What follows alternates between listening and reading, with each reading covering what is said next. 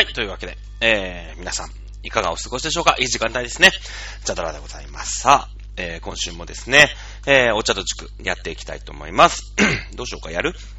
久しぶりにやろうか。せーの。飲酒、東州、春秋、戦国、新前漢、新豪漢、三国、新南北朝、隋東、五代、草原、民進、中華民国、中華人民共和国、金名、微脱、陽明、春水、古除名、工業、高徳、祭明、天地、公文天、無事、東門、無限米、芸書、小無根、県、十人称、特攻に、カム、平勢、佐賀、純な二名、門徳清和、陽勢、高校、宇田大吾、スタック、村上、霊勢、遠遊、火山、一条、三条、五一条、五スタック、霊勢、五三条、ということで、はい。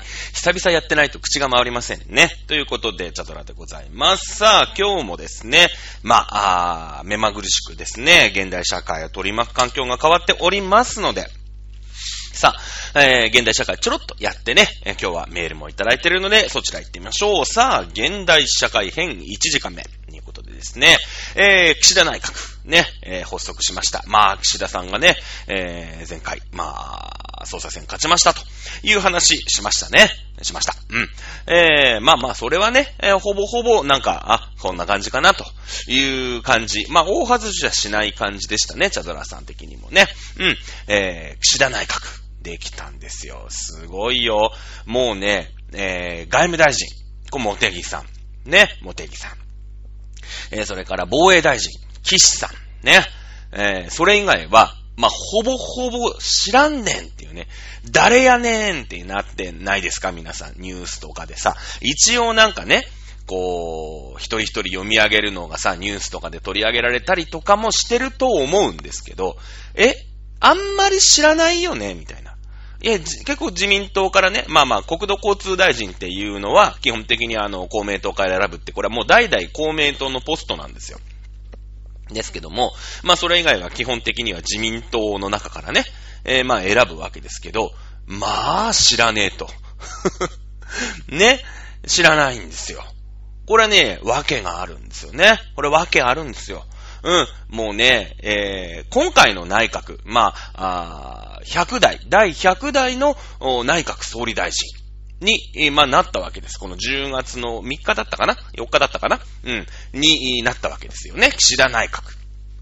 ただね、この第100代、まあ、記念すべき100人目の総理大臣って、もうね、任期2週間ぐらいしかないんですよね。ないんですよ。なんでかっていうと、衆議院の、おー任期が、えー切れちゃうんですね。10月20日ぐらいに確か切れちゃうんですよ。なので、えー衆議院議員選挙が、まあ、あるわけ。まあ基本的には、その前にね、19日の日に、えー岸田さんがね、えー解散をしますって言ってね、万歳って、えーこう、万歳参照をみんなでして、うん、えー解散総選挙っていうことに、まあなるわけなんだけど、まあ解散しなかったとしたって、任期がもうね、終わりですから、任期満了の選挙っていうのをやることになるんだけど、その、首相が解散をするとさ、自分のタイミングでこう、選挙をできるでしょ？だからもういつやってもいいみたいな。感じなのね。で、大方の予想、私もそうでしたけれども、うん、11月の7日、えー投開票になると思ってました。ね。なると思ってました。まあ、というのも、その前の週、11月、10月31日、これが仏滅なんですよね。仏滅。このね、やっぱり政治ってさ、やっぱりこういう、なんていうの？うーん、縁、源、源ですか？とかっていうのを担ぐじゃない。だって、選挙そのものでさ、もうだるまに目入れたりとか絶対するわけでしょ？ね。だから縁起物なんで、11、まあ、仏滅は避けるんじゃないかと。まあ、言ったらね、11月の7日のこの釈光っていうね、この関口と書いて、赤い口と書いて釈光って読むんですけど、まあ、釈光も大していい日じゃないんだよね。うん。あの、お昼12時前後ぐらいはまあいいけど、それ以外はワンチャンダメ、みたいなね。うん。あの、お昼前後はワンチャンあるよ、みたいな感じで、それ以外は、なんかこう、NG なんですよ。この釈光っていう日も大して、あの、縁起がいい日じゃないんで、もういいかって言ってね、10月31日の日に、えー投開票。で、10月の19日かな。えー、公示になりますね。衆議院選挙の場合は公示になりますね。これ告示と間違える人いますからね。これ注意してくれ。結構ね、あのーまあ、NHK は間違えないんだけど、民放のニュースとかだと、あの、10月19日告示、ね、えー、選挙やりますよっていうふうに、まあ、皆さんにお知らせをするのが、まあ、告示になるんですけれども、公示なんですね、衆議院議員選挙の場合はね。これあの、天皇陛下が絡んでくるんですよ。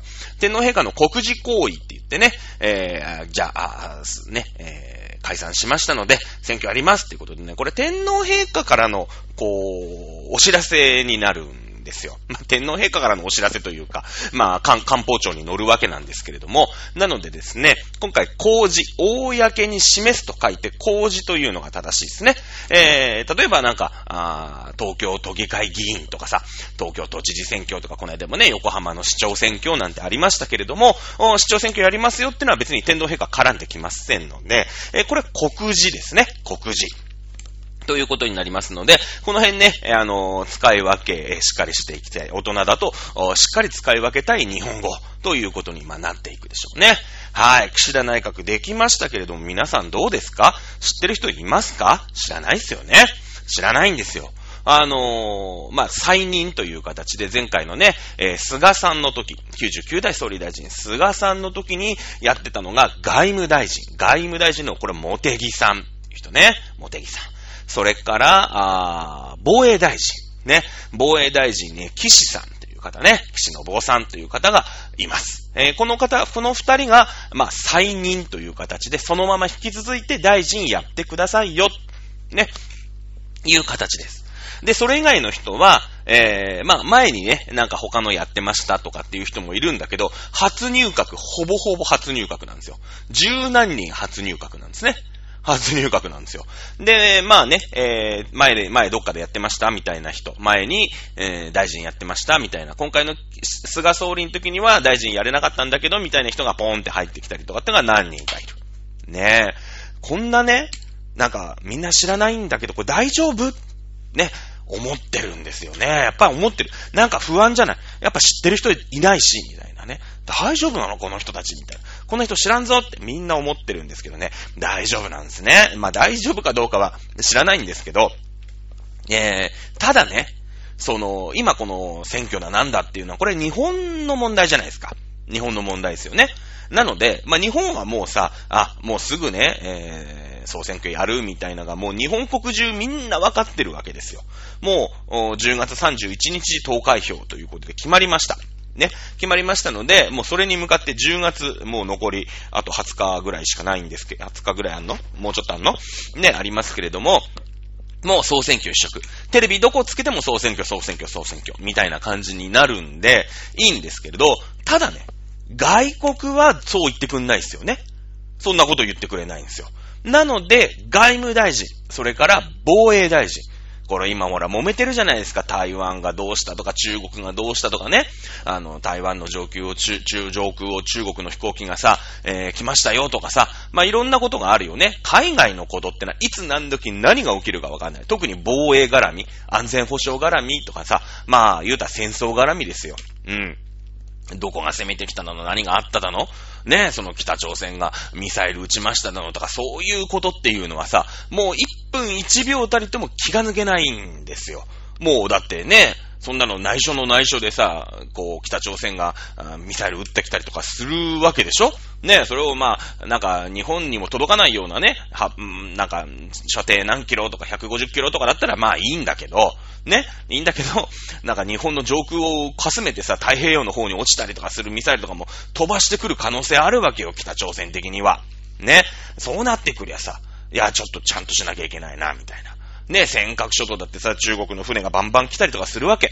ね。で、まあ、基本的にはその、海、海警局という海の船がさ、来て、日本もね、海上保安庁の船が行くんだけど、まあ、日本の海上保安庁の船がバーンとかって沈められちゃったりとかしたら、海警局ってのは、もうほぼほぼ海軍だから、中国のね、海警局って。ね。えー、なんで、その、そしたらもうさ、軍隊のお出ましになったりとかするじゃない。もうそういうのは、あの、素人をぴょんってかやっちゃうと、まごまごしちゃうよね。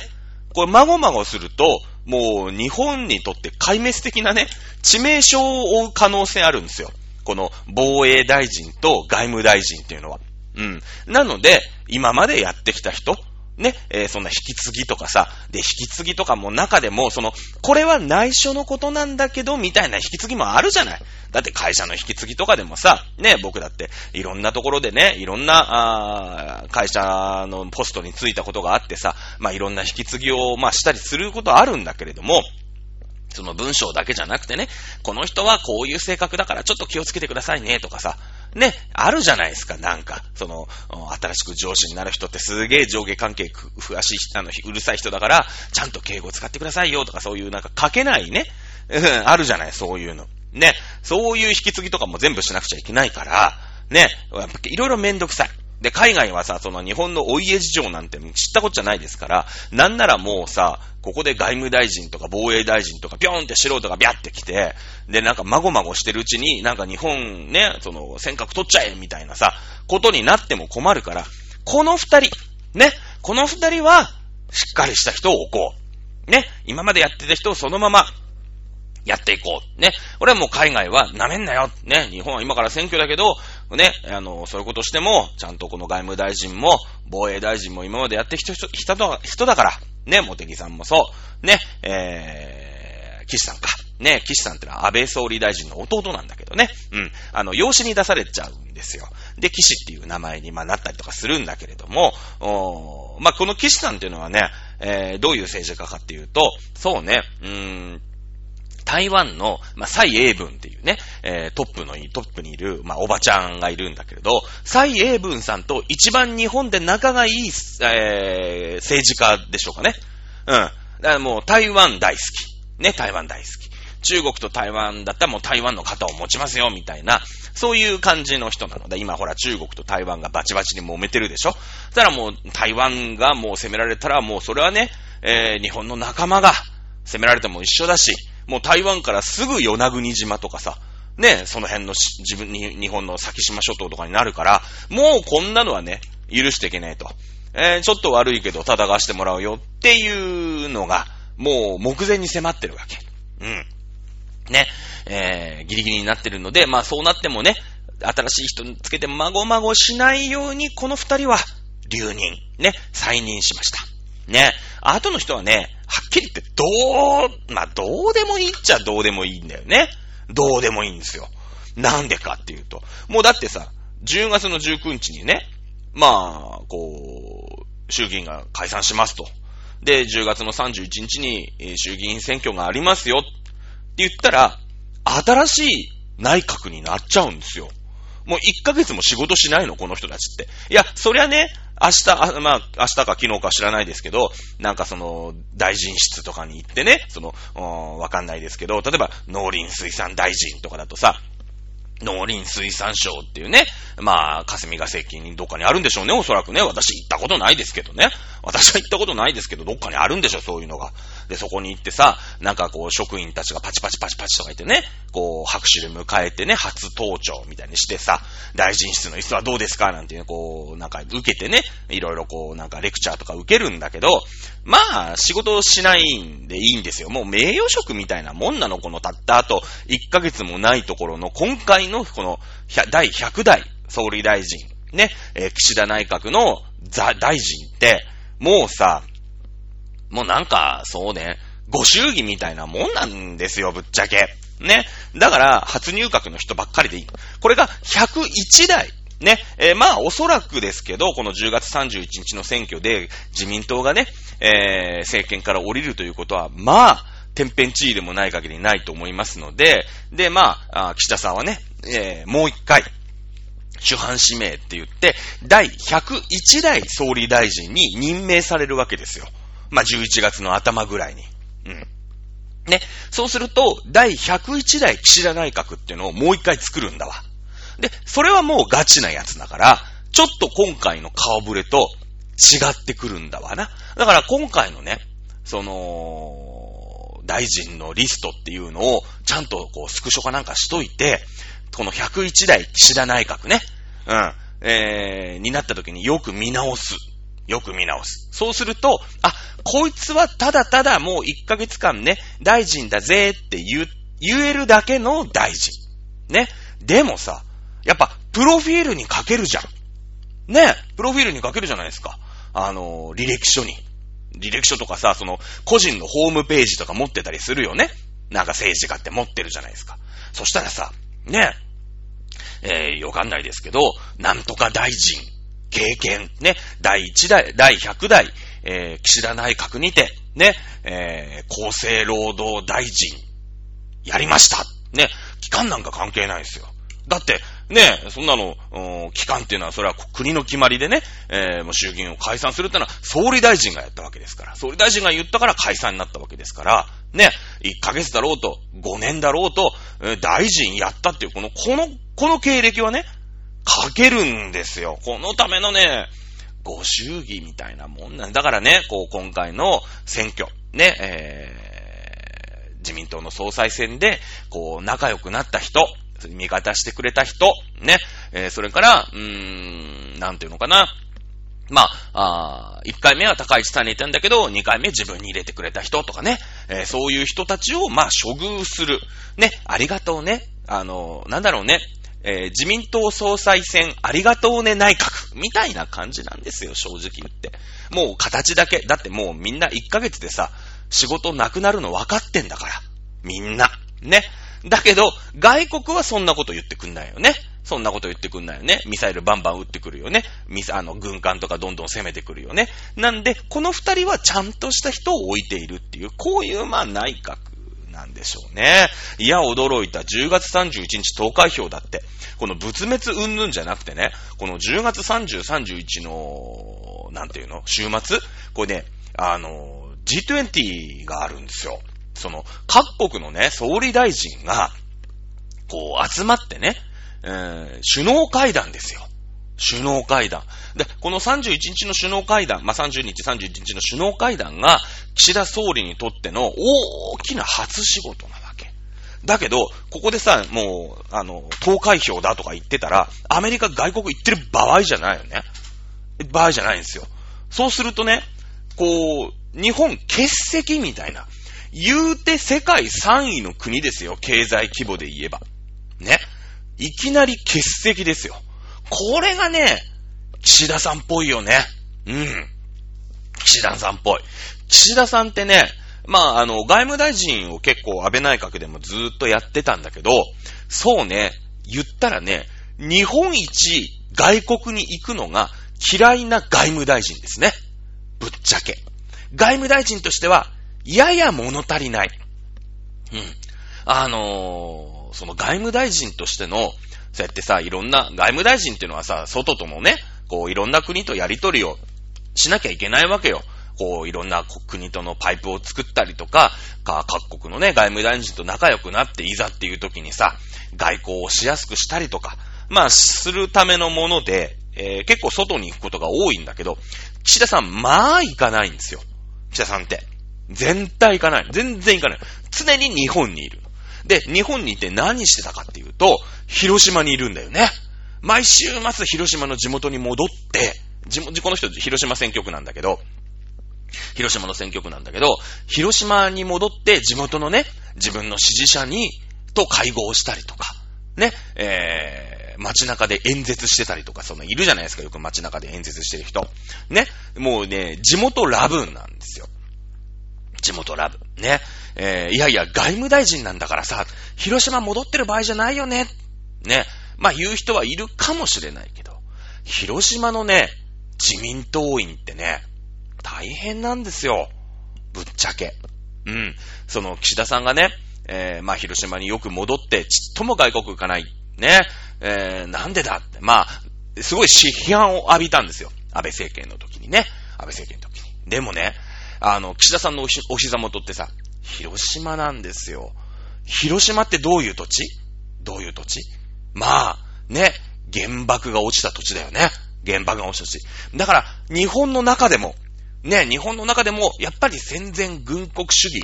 ね、戦争なんて起きたから、何の罪もない広島、俺たちのとこに原爆をしてきたんだっていう土地だよね。ってことは、自民党が強い、自民党が強くない、どっち？ってことよ。ねどっちよ。強くないんですよ。ねやっぱりさ、そういう革新勢力、まあ、いわゆる左巻き、ね、戦争ダメ、戦争絶対ダメっていう人たちが、土地的に多いんだよね。広島って。そりゃそうだよ。ねやっぱり国っていうものがさ、ぐんぐん戦争した挙句、広島に原子爆弾。もちろん長崎もそうだよ。ね広島と長崎に原爆落ちました。ね、広島市民も深い深い深い傷。待ってまだ私たちのおじいちゃんレベルの人たちは実際に原爆してるわけ、原爆体験、体験っていうかね、体験って言ったら怒られるのかなね、えー、してるわけでしょね、だもうそんな、もう戦争アレルギーの塊みたいなね、感じですよ。うん。ね。だから、自民党って強くないの。ぶっちゃけ。自民強くないってのは嘘なんだけど、その、やっぱりそこ、広島に、で、保守をやり続けるって、すごいエネルギーいるんですよ。ね。簡単にひっくり返されちゃう。でもそんな広島で、当選9回、岸田文雄。この男はね、侮れないね。侮れない。ただでさえ、やっぱりさ、自民党が、ね、弱いとは言わないけれども、休会してるわけだから。でもさ、ね、やっぱり戦争っていうのに反対するもう言ったら共産党とか、まあ、立憲民主党とかさ、ね、えー、そういう人たち、ね、もう戦争なんかもう9条って言ってれば戦争なんかしないからっていう人たちが、えー、せ、えー、議席を取ってもおかしくないよね。広島なんかそうだよね、やっぱり。やっぱ国っていうのが戦争を主導してさ、与党ってやっぱりさ、戦争ってなっちゃったじゃんって。一番の被害者俺たちだよね。なってるよね。うん。そんな中、その広島で9回当選をするこの岸田文雄。ね、外務大臣になったって、外国にね、行ってる場合じゃないんですよ。とにかく地元に戻って地元の支持者がっちり固めないと、こんな広島で当選9回なんてことはできないんです、この岸田文雄。うーん、ねえ。まあそんな岸田内閣ですよ。ね、今回もね、G20 をやらずに、一週間前、まあ一週間か二週間かな、おおよその皆さんのね、予想だと、まあ私もそうでしたけど、11月の8日、投開票だと思ってましたので、えー、あ、7日か、7日投開票だと思ってましたので、あのー、一週間前倒ししたんだけどもね、一週間前倒しした方がね、当然、あのー、選挙に勝つ確率、勝つ、勝つ、勝く、かかつ確率、上がるんですよ。当然。やっぱり最初、もう、菅さんじゃダメだよって言ってさ、新しい顔になったから、ポーンってね、支持率上がるんですよ。やっぱ20ポイントぐらい上がったんじゃないですか？今回、菅さんの最後辞めるときと、その、北さんになりました、支持数、支持しないみたいなのを、こう、アンケート取るでしょ ?20 ポイントぐらい上がるんですよ。でもね、これってね、やっぱりご祝儀みたいなもんで、やっぱ最初に、こう、変わった人ってさ、ね、ちょっと応援するじゃない。だけど、やっぱり、ああ、こんなもんかってなってきて、やっぱ1ヶ月でね、10ポイントとか15ポイントが普通落ちるんですよ。ね。だったらその 1, 1週間の差って結構だから、もう早くやろう。もうできるだけ早くやろうぜっていうのがこの岸田さんの考え方なんだよね。うん。で、1週間、もう本当にさ、えー、内閣も全然仕事する時間もない。すぐ選挙っていうことであれば、もうさ、自分の、に良くしてくれた議員に、ね、えー、の履歴書、ホームページにさ、なんとか大臣、経験、箔がつくよね。箔がつくじゃないですか、やっぱり。ねやっぱりさ、一瞬とはいえ、例えば、株式会社なんちゃらかんちゃら、えー、取締役、ね、えー、経験とかさ、なんちゃら病院、院長、ね、えー、やりましたとかさ、ね、一瞬でもいいんで、そんなこと書かないでしょだって。ね、なんとか大学、うん、教授とかね、こういう、こういうのってさ、書いとけば、やっぱ箔がつくじゃないですか。ありがとうの意味を込めて、箔をつけさせた。だけれども中身ははっきり言って素人。ね、大臣経験者も少ない。初入閣少ない。ね、新閣僚。だったら、ボロが出ないうちに、ね、なんか国会答弁とかでさ、ね、今そのコロナなんちゃらかんちゃらどうなってるんだとかさ、まあいろんなことをこう突っ込まれてね。で、え、え、え、みたいになってさ、そのなんか、か、官僚、官僚ってのはずっと変わんないから、官僚がくれたメモをね、ただただ読むしかない。だってまだまだ勉強足りない。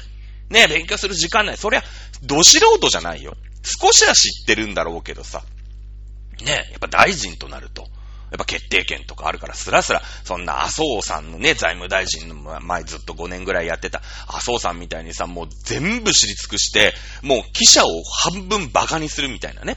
お前そんなことを俺が答えると思ってんのかつってね。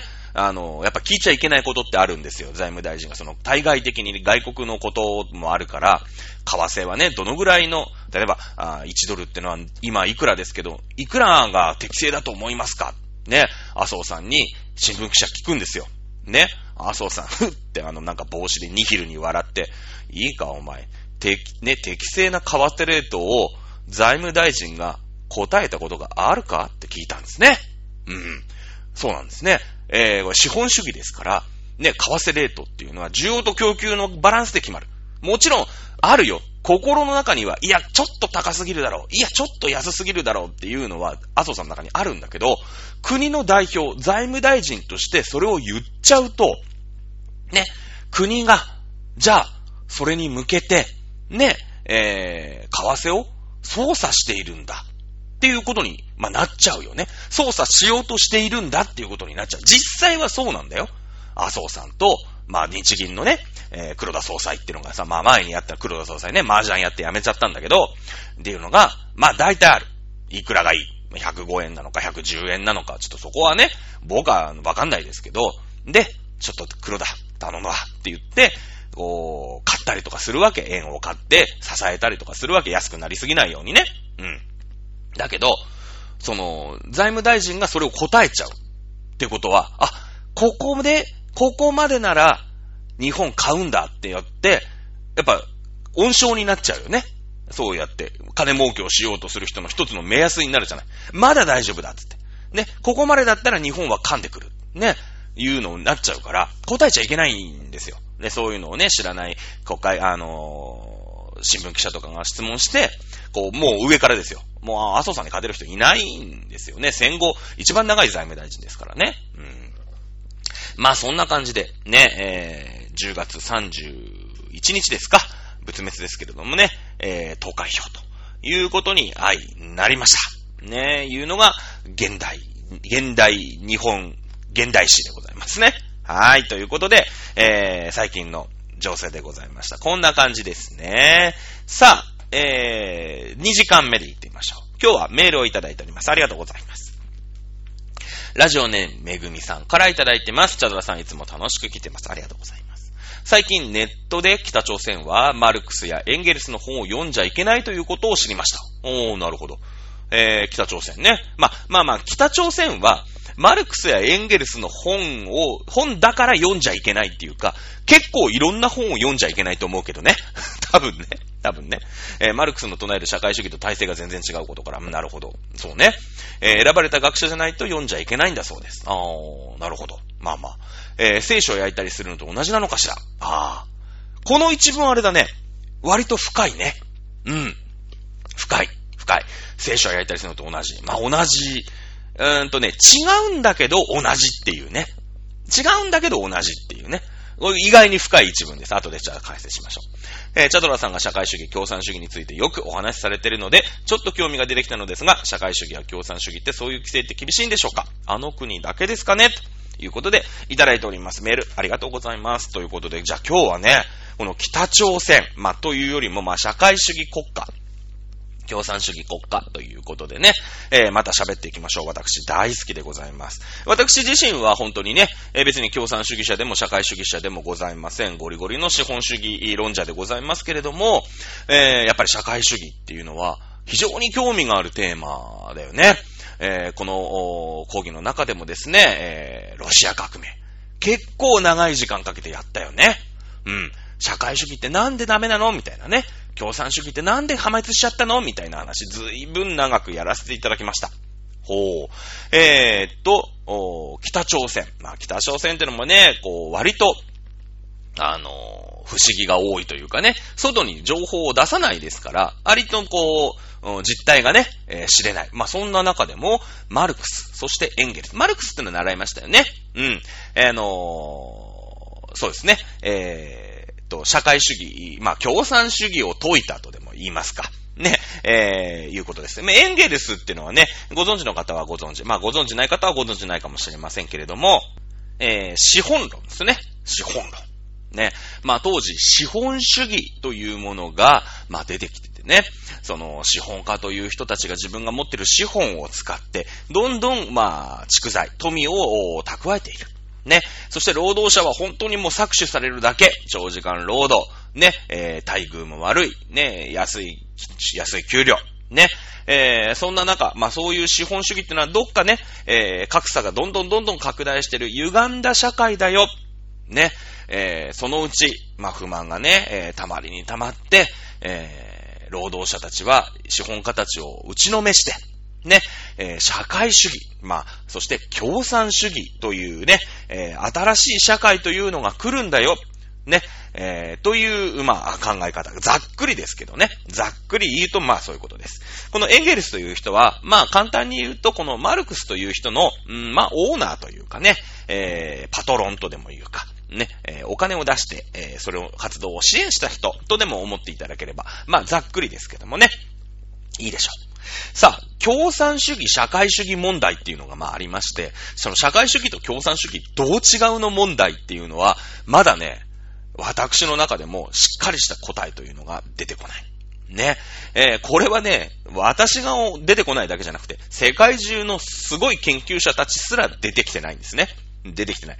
まあ、いろんなことをいろんな人が言っているこの社会主義と共産主義。まあいいでしょう。ごちゃごちゃにして捉えてしまいましょう。ね。えー、ごちゃごちゃにして。まあ今回の場合はね、今回の場合はいろいろあるんですよ。その、経済用語が共産主義で、資本主義に対する言葉は共産主義なんだよっていうのもあるし、ある人はね、資本主義に対抗するのは社会主義なんだよっていうこともあるんですよね。うん。僕は違うと思ってますけど、あの、社会主義に対応する言葉は個人主義だと僕は思ってます。まあ、利己主義とでも言いますかね。えー、だと思ってますけれども、えー、まあ、ここでは結構曖昧にごちゃっと説明をしますけれどもね。えー、だってさ、まあ、北朝鮮、まあ、そもそもね、えー、北朝鮮ってのは一応社会主義国家ということになってるんですよ。なってるんですね。で、まあ、社会主義国家、まあ、共産主義国家と言ってもいいでしょうね。うん、中国なんか共産党だからね。うん。で、えー、社会主義国家、まあ、共産主義国家というのは、えー、現在、現存する国家というのはね、5個しかないんですね。5個しかない。まあ、1個北朝鮮、中国、ベトナム、ラオス、そして、えー、カリブ海にあります、キューバという国ね、5個なんです。5個あります。はい。えー、まあね、日本にも共産党という党は存在をしております。まあ、各地にね、えー、世界中いろんなところに共産党というところは、共産党という組織は存在をしております。だけれども、実際その共産党が、えー、まあ、いわゆる与党というかね、えー、政権を取っている国というのは、5個しかないんですね。まあだから非常にこの、共産党とかね、社会、まあ社会党というかな、まあ共産主義、社会主義を信奉する、う政党の、うん、まあなんというのかな、成功率とでも言うかね、国家を、まあその基軸としていられる割合っていうのは、まあ5%ぐらいしかないんですね。日本でもそうでしょ？共産党がまだ政権を取ったことっていうのは一回もありません。ね、えー、まあそのぐらいの共産党者、ね、という、まあ社会主義、共産主義を信奉している国ということ。まあそのうちの一個が北朝鮮。あれ？だって、社会主義なんでしょ？共産主義なんでしょ？北朝鮮って。だったら、なんならもうね、マルクス？なんなら読んだ方がいいんじゃないかみたいなこと、あるわけじゃないですか。ね、マルクス・エンゲルス。だってさ、いや、それは時代も変わってソ連もなくなりました。さすがにソ連なくなったぐらいは北朝鮮の人も知ってますみたいになってね、えー、時代遅れかもしれないけれども、やっぱり資本主義っていうのは、まあ、こうやって経済の格差とかもあるし、よろしくないよ。ね。よろしくない。で、やっぱり社会主義っていうのを資本家を倒して社会主義っていう世の中になるよっていうさ、その根本原理まあ、イスラム教で言ったら、なんていうの？まあ、原理主義みたいなもんじゃないですか。ね。イスラム原理主義やりましたよね、アフガニスタンの時に。ね。まあ、なんならその共産党のさ、ね、えー、経典みたいなもんじゃないですか、資本論。マルクスね、マルクス主義。ね。いろいろね、それはいろんな時代によっていろんな解釈があるっていう話しましたよね、原理主義に対してはさ。ね、やっぱり、え、その東南アジアで、えー、流行った、ね、あのイスラム教ですけれども、やっぱ東南アジアなりのね、なんちゃってな流行り方ってのがあったわけですよ。ヒジャブみたいのもね、くるんってスカーフみたいに巻いてれば、ワンチャンセーフみたいなね、ぐらいの感じで、まあ流行って。で、それがまあそれで OK っていう国じゃないですか。マレーシアとかさ、インドネシアとかさ。ね、そういうことでしょいろんな解釈があるわけ。やっぱ時代によったりとか、地域によったりとかで。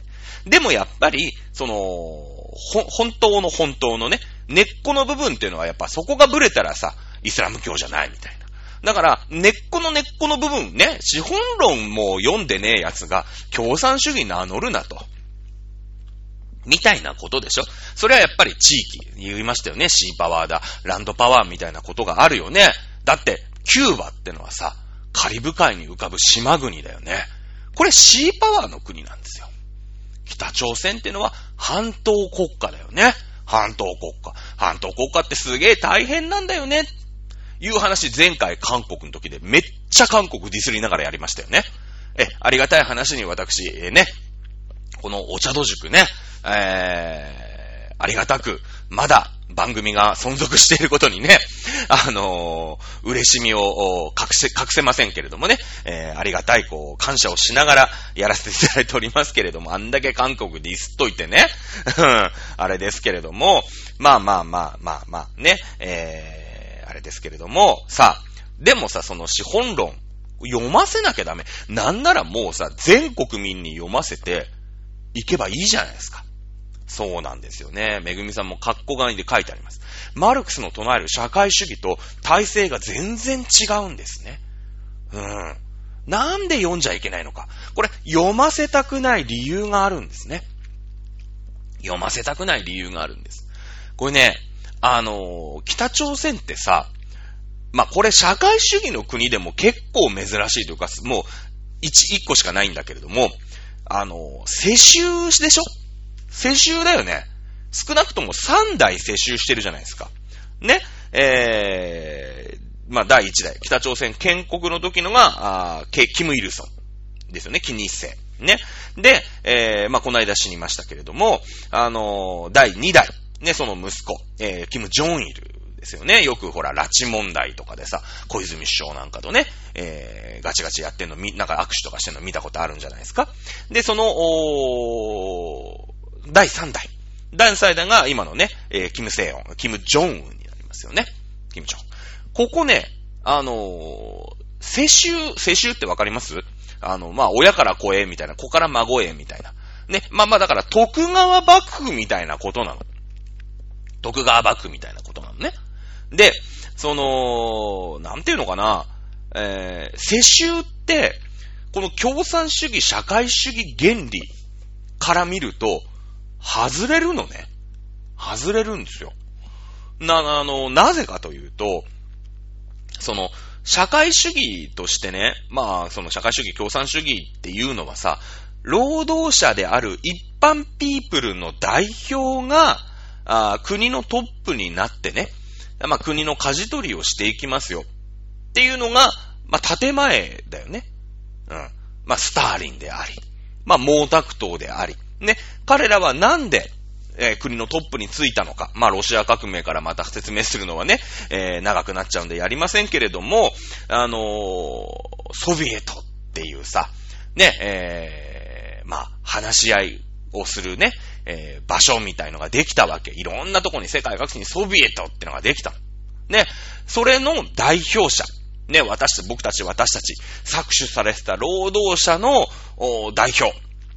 ね、要は、そうは言ってもさ、その代表ってのがいないと国がやっぱり運営できないから、じゃあ僕たちの代表に任せようね。僕たち、私たち一般ピープルの、ね、代表が、ああ、毛沢東であり、スターリンであり、だから毛沢東、スターリンを中心として、えー、国を作っていこうよ。いうのが、まあ、社会主義国、共産主義国の出来、出来上がりですよね。じゃあ、確かにね、えー、キム・イルソン。ね、建国の父、キム・イルソンは、僕たち私たち、労働者の代表だったかもしれない。ね、代表。だから、その、まあ、ソビエトとかのね、えー、その力を借りて、まあ、独立というか、まあ、半分に分かれちゃうんだけどね、あの、朝鮮半島を半分に分けて、北側はソ連の支援で、まあ、キム・イルソン。ね、えー、韓国は、あアメリカの支援を受けて、えー、イスンマンだったかなあのっていうのが初代大統領になるんだけれども、ね、僕たち私たちの、労働者のさ、ね、代表だから、まあいいよね。だけれども、この、キム・イルソンが、まあ、キム・ジョンイルに政権を渡す。ね、世襲をする。これは、全く社会主義共産主義では、整合性がないんですよね。ないの。だって、いや、あの、実力でね、キム・ジョンイル、たまたま子供が、もうすげえ有能で、僕たち私たちの労働者の、まあ、トップだと。ね、代表だっていうことになるんであれば、まあいいですけど、でもやっぱりさ、親と子だから20歳ぐらいの差はあるわけですよ。ね。やっぱりこのキム・イルソンにもナンバー2、ナンバー3っていうのがいて、ね、その若い世代、5個ぐらい下の人もいたでしょ、10個ぐらい下の人もいたでしょ。ね。やっぱりさ、その、労働者の代表だから、ね、いろんな世代の人もいるわけだ。でそれをすっ飛ばして、ね、えー、キム・ジョンイルにね、えー、この国を委ねようと思うっていうのは、これはね、あのー、資本論というか、この、いわゆる原理主義でいう資本論の考え方とは全然違うんですね。全然違う。だからこの資本論を読ませてしまうと、あれ？この政権の、こう、譲渡の仕方、おかしくね？っていうことが、まあ、バレちゃうんですよね。バレちゃうんですよ。ね？で、まあ、聖書を焼いたりするのと同じなのかしらっていうのが、さっき深いってちょっと言ったんだけど、まあ、ちょっとね、この宗教弾圧っていうのとは、まあ、ちょっと違うかなとは思うのね。正直言って。だけど、違うんだけどそうって言ったのは、この、社会主義の国っていうのはさ、えー、社会主義の国って基本的には宗教禁止なんですよ。宗教禁止。ね。だから、その、なんていうのかな。うん、まあ、もちろんその、聖書を焼いたりっていうのは、各地、各世界、いろんなところで、まあ、やられてるわけですよ。中国なんかそうでしょ？噴書工事っていうのやったよね。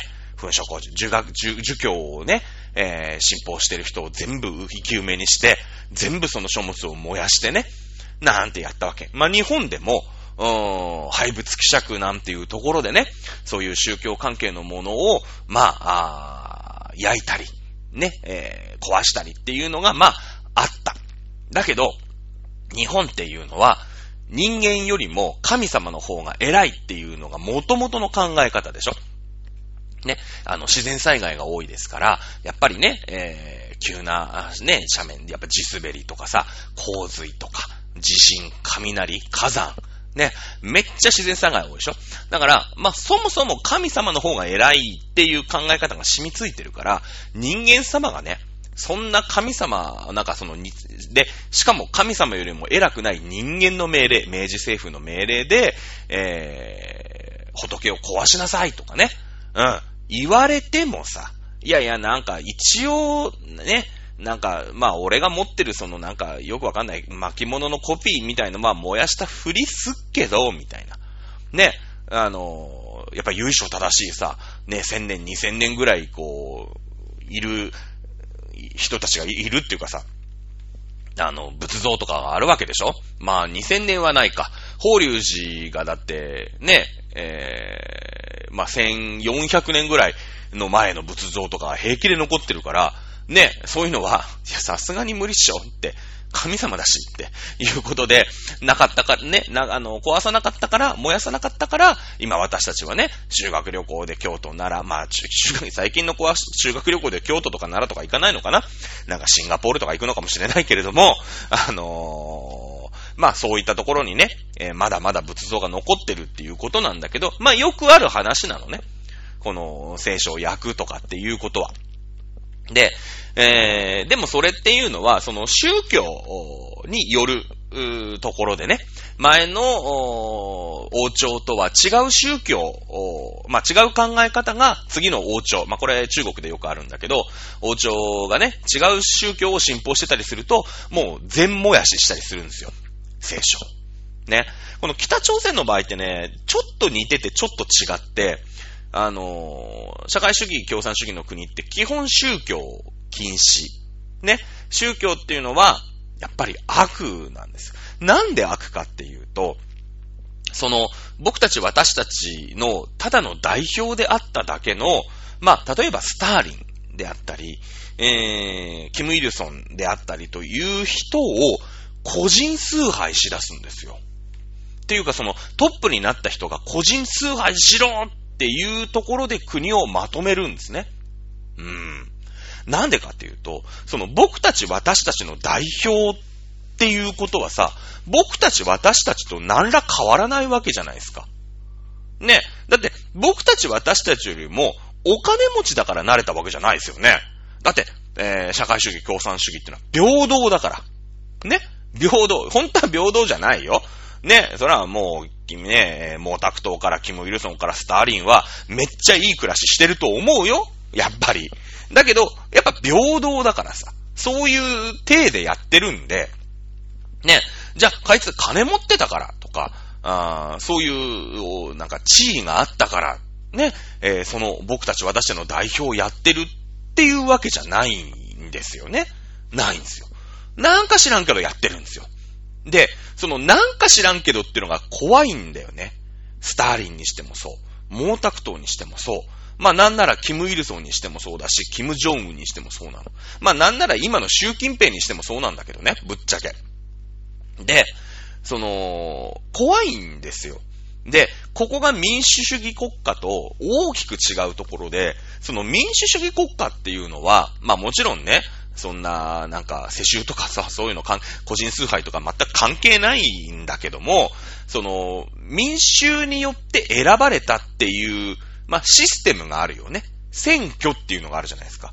少なくとも、選挙で選ばれたら、その選挙の瞬間は、えー、僕たち私たちの代表ですよね。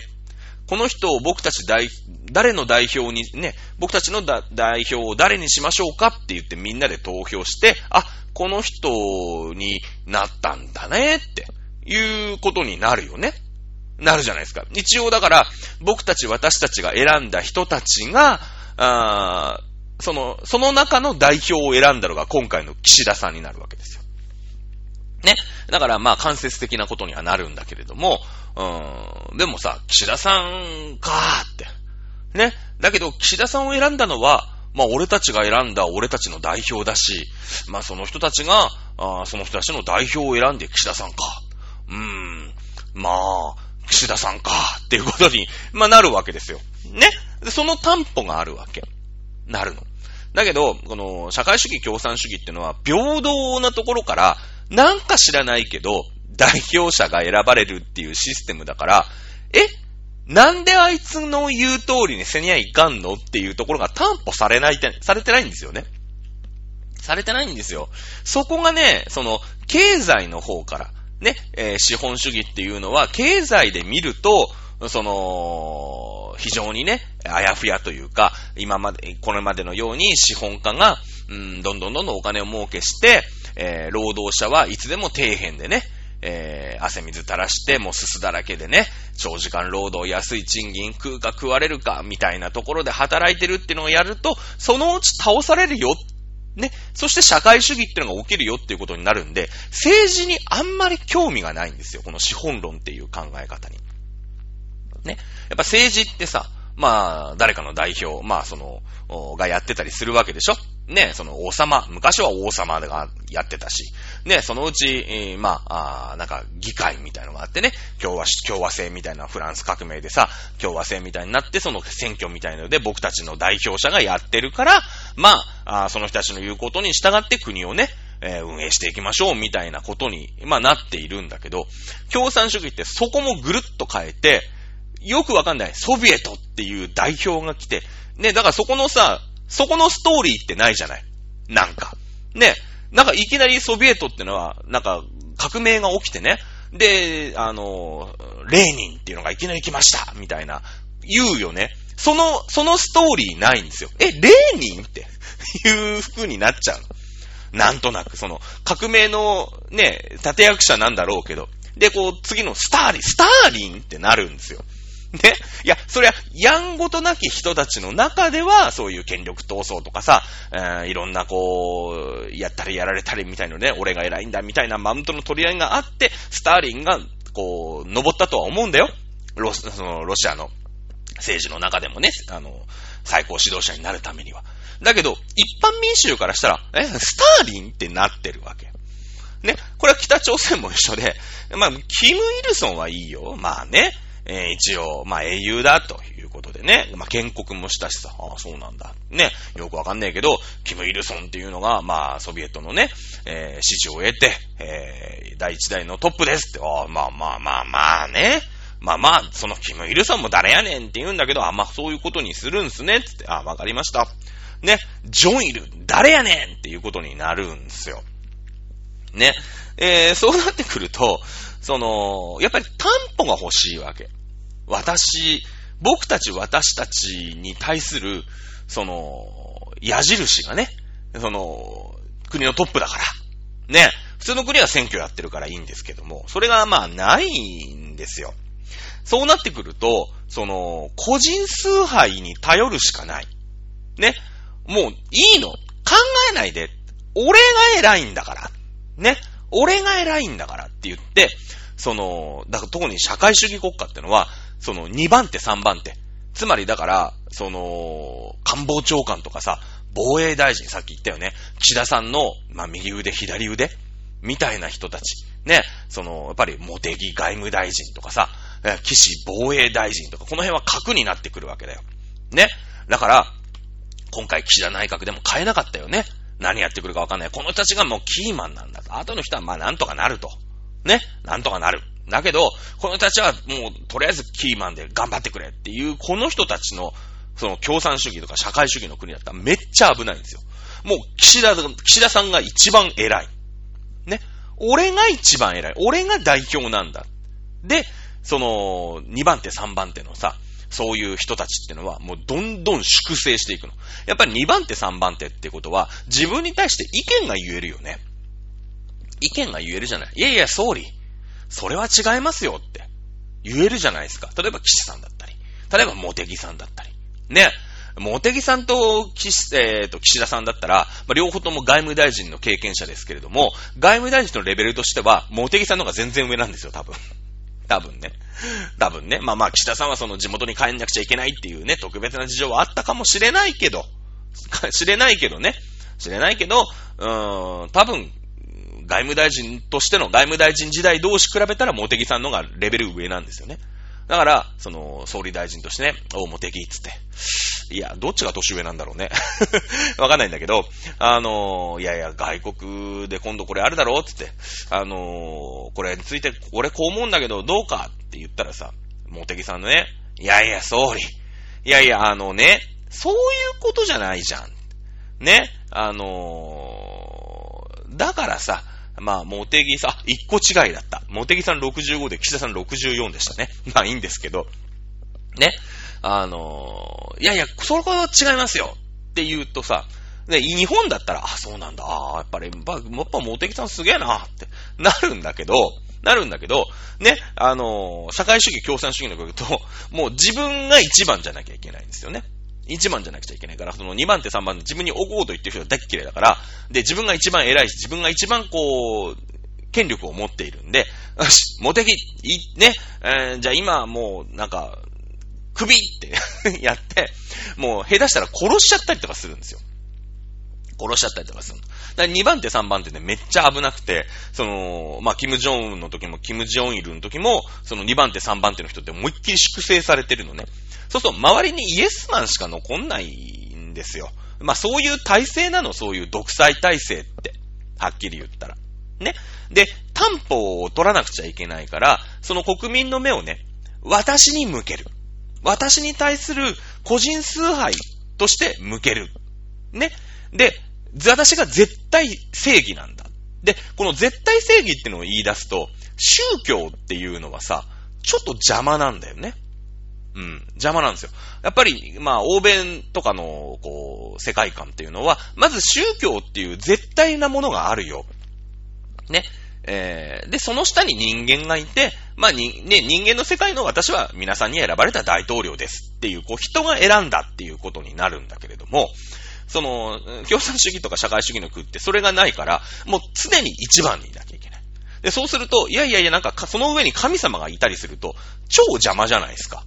ねなんか、それは神のご意志に反しますみたいなことは、自分の思う通りにできないんですよ。ね思う通りにできないんですよ。だから、その、宗教ってダメなんですね。相性悪いんですよ。共産主義と。あの、国、国家って。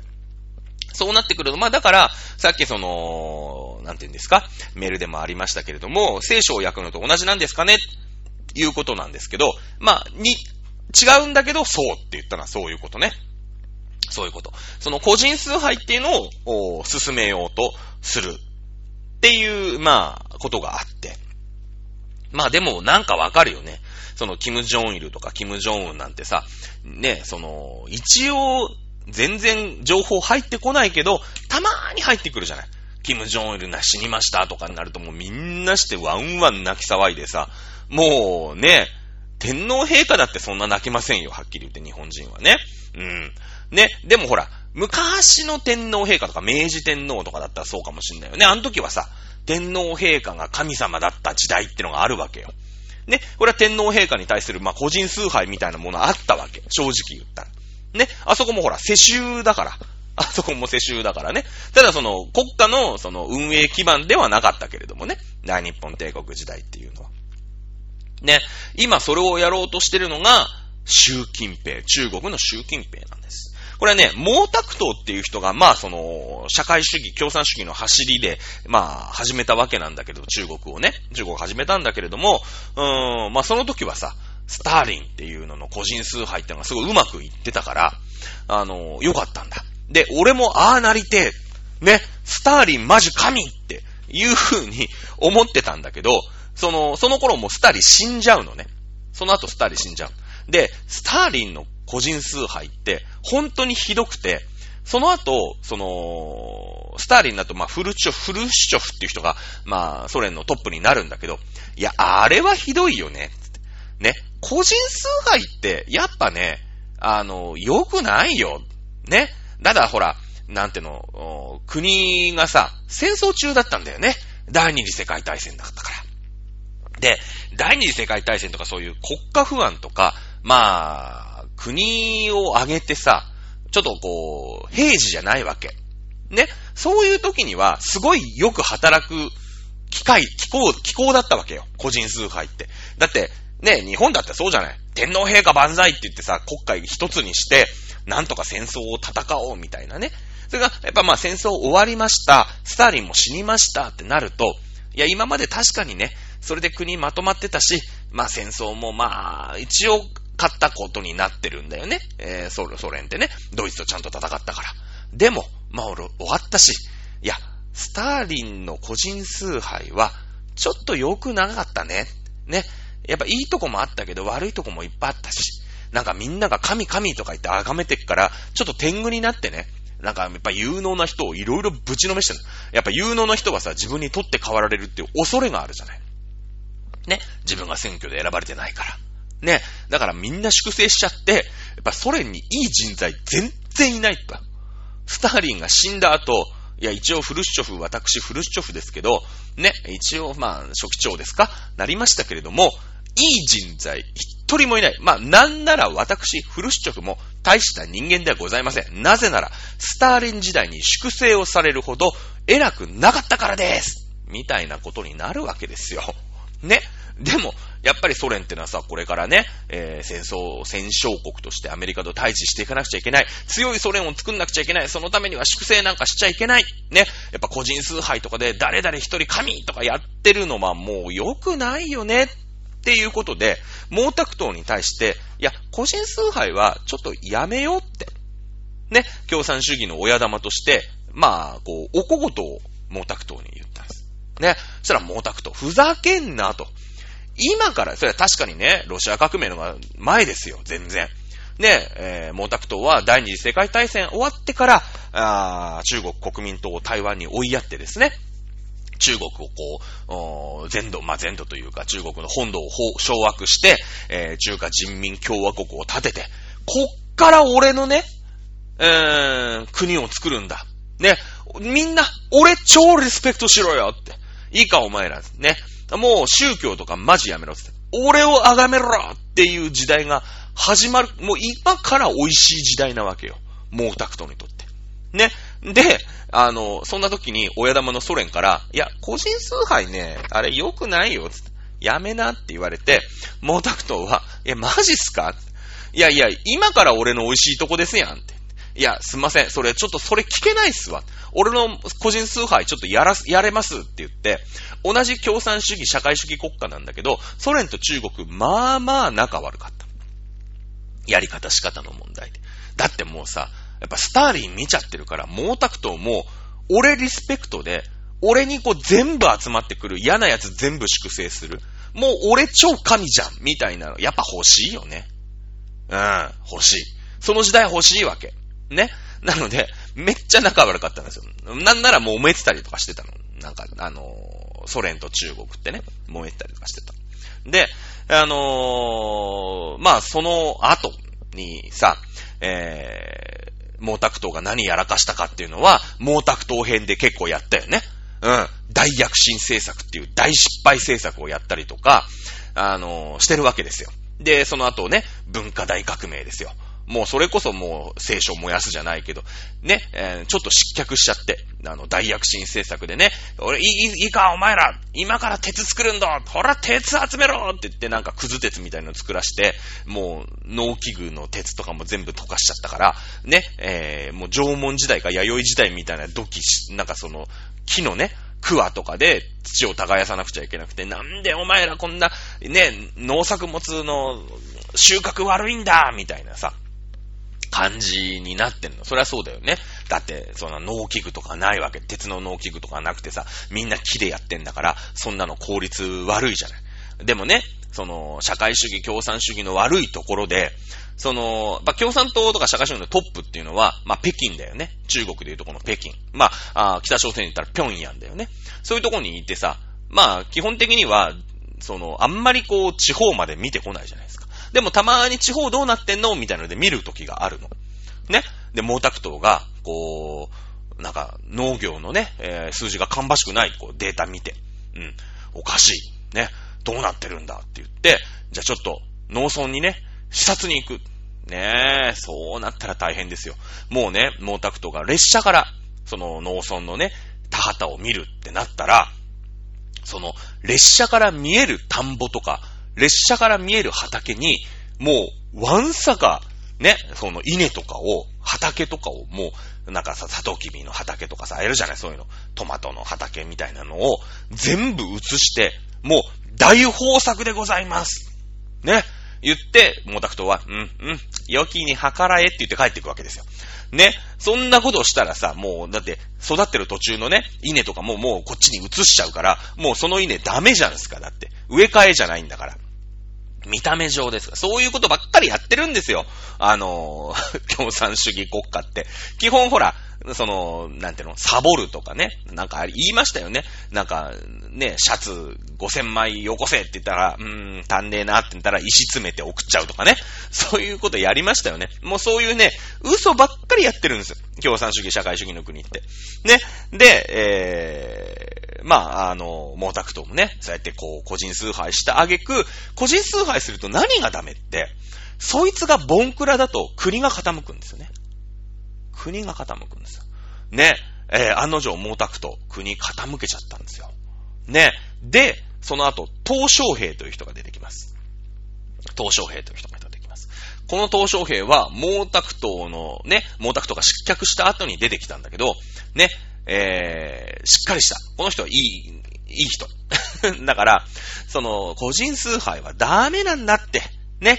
で、いやいや、それは共産党一党独裁変えないよ。俺共産党の代表だから俺が国仕切るよ。だけど、そんな個人崇拝とかすんなって。ね。ちゃんと見よ。現実をちゃんと見よ。ね。資本主義経済隣にあるじゃん。ね、韓国、日本、アメリカ。ね、あいつら儲けてんじゃん。あれ真似しようぜ。だって、ソビエト潰れてんじゃん。いや、その、ね、共産主義、社会主義、いいんだ。それはいいんだよ。考え方はいいんだ。だけど、経済では、ソビエト失敗してんだろ。あれやっちゃダメなんだって分かってんじゃん。ね。日本、アメリカ、仲良くして、いいじゃん。経済は潤わせよう。まず国の力止ませよう。いうのが、東小平なんですね。東小平。東小平は個人崇拝を禁止します。禁止します。そして、まあアメリカとかね、えー、日本とか、そういう国と、まあ仲良くしていったわけ。そして、今のね、えー、国、まあ、その後、江沢民という人になりますけれども、江沢民も同じ改革開放路線で国を富ませていったんですね。国を富ませていったの。そこは良かった。今、習近平です。習近平。もうね、習近平ってのはもう毛沢東ラブなの。毛沢東ラブ。その、共産党とか、うん、社会主義とかっていうのを盲信してるのね。うん。だから、え？個人崇拝？よくね？俺神じゃん。ね？え、でももうアメリカとかそういうのもういいから、マジちょっと、俺もう中国もさ、力つけてきたから。ね、ぐいぐい力つけてるでしょ。ね？だから、もう仲良くしない。ね？俺を崇めろ。で、俺に反対するやつ全部粛清するからって言って、もう、その毛沢東時代に、習近平、今のね、習近平政権逆戻りしてるんですよ。ぶっちゃけね。うーん。ね。えー、もちろんね、その、キム・ルイソン、ジョンウン、えー、ジョンイル、ジョンウンっていうこの世襲制ね、をやってるのは、そもそもその資本論の考え方としては外れてるし、えー、キム一家も個人崇拝。三代にわたって個人崇拝させてるんですよね。うん。やっぱりね、その個人崇拝とかってことに、まあ、なっちゃうと、その社会主義とか共産主義が、まあ、規制が厳しいというか、まあ、またメールに戻るんだけれどもね。あのー、やっぱり権力、まあもちろん、北朝鮮は世襲だし、まあ一応中国は、あ選挙というかね、名ばかりのその共産党だけのね、身内だけの、まあ選挙みたいなのがあって、えー、習近平決めるんだけど、まあ習近平もその選挙もなくしてね、もう終身名誉、おーなんか、党議長みたいのになろうとしてたりとかしてて、してるんですけど、まあやっぱりその担保がないんだよね、おそらくね。うん。だからいろんな、こう、えー、まあ中国、北朝鮮について今回はね、えー、語りましたけれども、やっぱりその個人崇拝というところに頼る。ね。えー、それから、実際問題権力が一個に集中しますので、まあ、ある意味、神、みたいな。だワンマン社長のひどいやつみたいなもんですよ。もうワンマン社長のワンマンが国ごとワンマンだから、ね？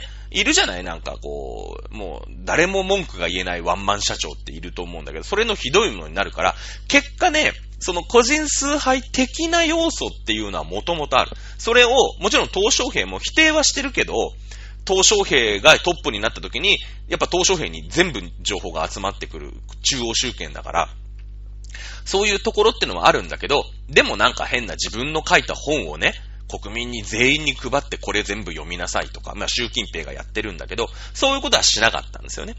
そういうことはしなかった。ね。なので、やっぱり社会主義と共産主義っていうのは、その僕たち私たち労働者の代表。だけど、なんでこいつ代表なんだろうっていうところに気づいちゃうんだよね。国民が。いつか気づくんですよ。いつか気づく。そしてなんかやらかした時に気づくんだよね。うん。で、なってくると、まあそういう時のために、ね、絶対心。もう何があったって神様っていうのはさ、間違わないわけですよ。間違わない。ね。間違ったのは何か邪魔してきたやつが悪いとか、まあそういう他に何かね、トラブルがあることが多い、多いというか、トラブルがあるからはいい。とにかく神様は絶対なんだっていうところにしておかないと、自分がそのトップにいられる、うん、まあ保証というか、裏付けというか、そういったものにならないんですよね。うん、まあもちろんね、その毛沢東であり、スターリンであり、まあ散々パラ失敗してる。まあ毛沢東なんてね、もう失敗散々私もこの授業で言ってると思いますけれども、ね、えー、個人崇拝することによってそれが隠れるんですよね。うん。なので、まあ北朝鮮はね、そのマルクス・エンゲルス、いわゆる資本、資本主義、えー、資本論とかそういったものを、まあ読むことというのは、まあ規制をされている。もちろんね、えー、自由主義であったり民主主義であったりということも、まあ、あ規制はされてるんだよね。うん。あのー、まあ、例えば、まあ、完全に余談になっちゃう。今何分なんですか？ちょっとカメカメラじゃなかった。あ、もう1分、1時間10分なんですね。サクッとやりますけど、AKB48。ね、あれだけ人気ですよ。ね、そして、上海48だったり、ジャカルタ48だったりね、中国に、まあ、上海に行こうとして、まあ失敗してね、もうやめちゃいましたけれども、中国にもね、その、J-POP として、えー、AKB48 を売り込もうっていう、あのー、ことがね、実際あったんですよ。やりそうじゃないですか。だって、ね、それこそ少女時代とかカラーとかさ、うん、わかんないけど。K-POP なんてよく日本に入ってきてるでしょ？普通に。だから、まあ、J-POP の AKB48 もね、中国でさ、い、行ってもいいじゃないですか。なんかね、中国で人気出そうじゃないですか。だけどね、中国で AKB が公演をやったことのは、ただの一度もないんですね。AKB48 北京公演一回もやってないんです。なぜか。ねえ、AKB はね、総選挙があるんです。総選挙が。ねえ。あのね、みんなで投票して、一番になったやつが、次のセンターを取れるんですよね、AKB って。このシステムは、共産党にとって脅威なんですよ。ねえ。だって、民主主義でしょ？総選挙って。ねえ。AKB なんかが総選挙をやってるって、国民が散ったらどうなります？あれ？って。いやいや、俺たちの代表、俺たちが投票して決めて、決めればいいじゃんって、ことになっちゃうんだよね。だから、AKB はね、僕はアイドルオタクですけど、AKB は中国でなぜ公演ができないのか。っていうと、そこなんですね。バレちゃったんですね。バレちゃったんです。で、中国共産党が、いや、AKB は良くないって言って、AKB はね、あのー、中国で公演させてもらえなかった。まあ、そういう感じで、その共産党の国家、ね、これは北朝鮮でもそうだし、えー、中国でもそうだと思いますけれども、の、共産党の国家を揺るがすような本であったり、まあ、娯楽であったり、ね、えー、映画であったり、というものは、規制されちゃうんですよね。逆に言えばですよ。規制されちゃうということは、やってる本人たちも、歪んだことやってるなっていうのは、実は分かってるんですね。おそらく分かってる。だって100何個も、に、世界に共産党というのがあって、そのうち国を運営してるのは5個しかない。5個しかない。ってなってきたら、非常に打率が悪い考え方だっていうのは本人たち分かってるんですね。本人たち分かってる。やっぱり民主国家じゃなきゃ、ね、やっぱり国民の芯を問いて、国民の芯がある人たちが、ね、えー、それは国民の、その、思想によってブレたりしますよね。日本だって民主党政権になったりとかしてるわけだから。うん。ね。えー、だけれども、その、国家というか、自分たちが住んでいる国民たちの支持というものを担保にしないと、どっかで無理無駄をしていかないと、国家が運営できないってことに本人たちも気づいてるんですね、あれ。気づいてるんです。だから、何、いろんなものを統制するんです。中国だったらツイッター、フェイスブック、そういったものを統制してます。ね、えー、例えば天安門事件とかね、中、中国でね、その、改革開放に関して学生たちがね、そうだ開国、解放させろって言った人を本当に戦車で引いたりとかしてる。だけども、中国の Google みたいので、天安門事件ってやると、何にも出てこない。ね。天安門事件に対する、その、Google 先生は何にも教えてくれないんです。これ規制するんですね。やべえことやったなって分かってるんです。ね。そういう、まあ、なんというのかな。非常にこう、うーん、歪んだ政治体制であるというのが、まあ、この、今の世の中はですよ。共産主義、社会主義というのが置かれてる、立場ということになるでしょうね、おそらくね。50年後わかりませんよ。50年後わかりません。もう、資本主義っていうのが壊滅している。これも考えられなくはないんです。まあ、あなぜ解明するかというのはまたね、機会があった時に喋っていこうかなと思いますけども。さあ、今日もお時間ちょっと過ぎてしまいました。また来週からは何かテーマ見つけてね、やっていきたいと思います。それでは本日もここで講義終了です。ありがとうございました。また来週この時間お会いしましょう。さよなら。